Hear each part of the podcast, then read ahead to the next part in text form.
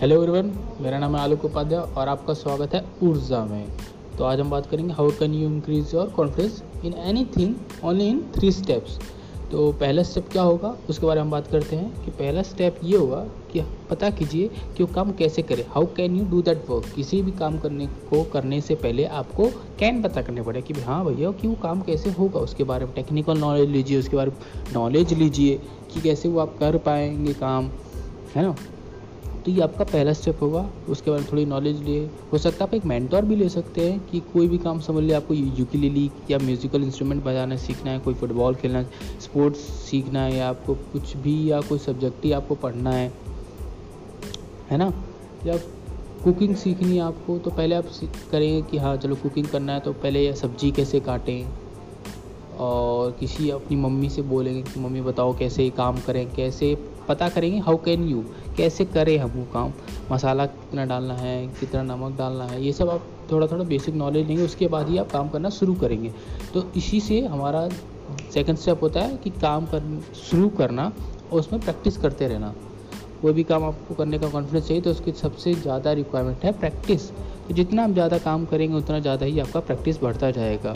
हो सकता है कि स्टार्टिंग में आप अच्छी सब्ज़ी ना बना पाएँ हो सकता है स्टार्टिंग में कोई अच्छा इंस्ट्रूमेंट या स्पोर्ट्स ना खेल पाएँ, कुछ टाइम लगे, जैसे आप साइकिल चलाना सीखते हैं बाइक चलाना सीखते हैं, जितना ज़्यादा प्रैक्टिस करते जाते हैं, उतना ही ज़्यादा आपका कॉन्फिडेंस बढ़ता जाता है ऑब्वियस ही बात है।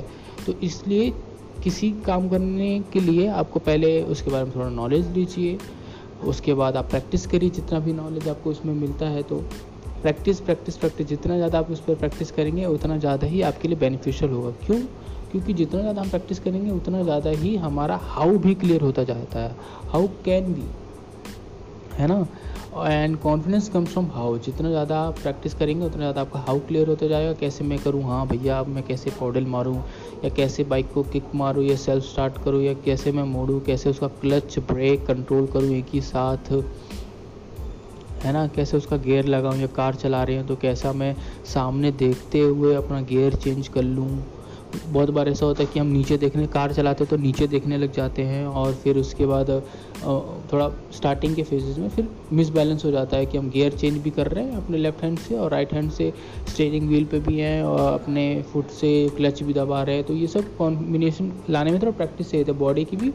माइंड मसल और जो बॉडी मसल है, उसको कोऑर्डिनेशन करने के लिए भी थोड़ा टाइम चाहिए तो उसके लिए आपको प्रैक्टिस प्रैक्टिस प्रैक्टिस ही करना पड़ेगा।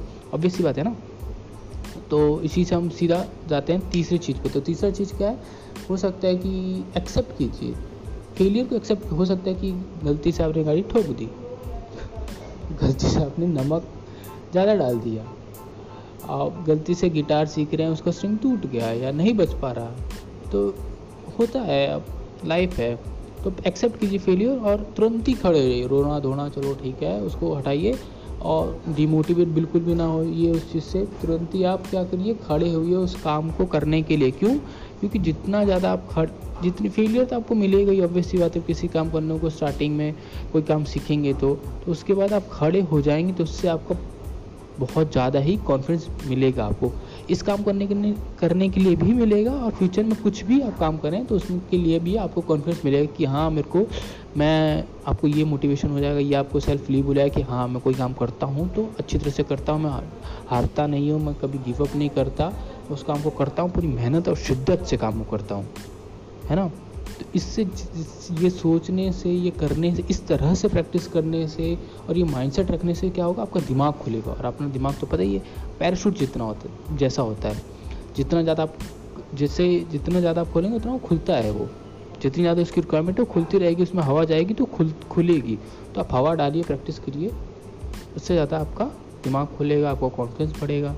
तो मैं आपको समराइज़ कर देता हूँ क्या क्या करना था। पहला चीज़ find your can how can you do that work पता कीजिए काम वो कैसा होता है। मेंटोर से या गाइड से बुक किताब, जो भी आप मिल पाए, किसी भी काम करने का नॉलेज लीजिए और दूसरी चीज़ प्रैक्टिस कीजिए। जितना ज़्यादा प्रैक्टिस करेंगे, उतना ज़्यादा आपका हाथ साफ़ होगा और आप उतना ही ज़्यादा वो काम कर पाएँगे।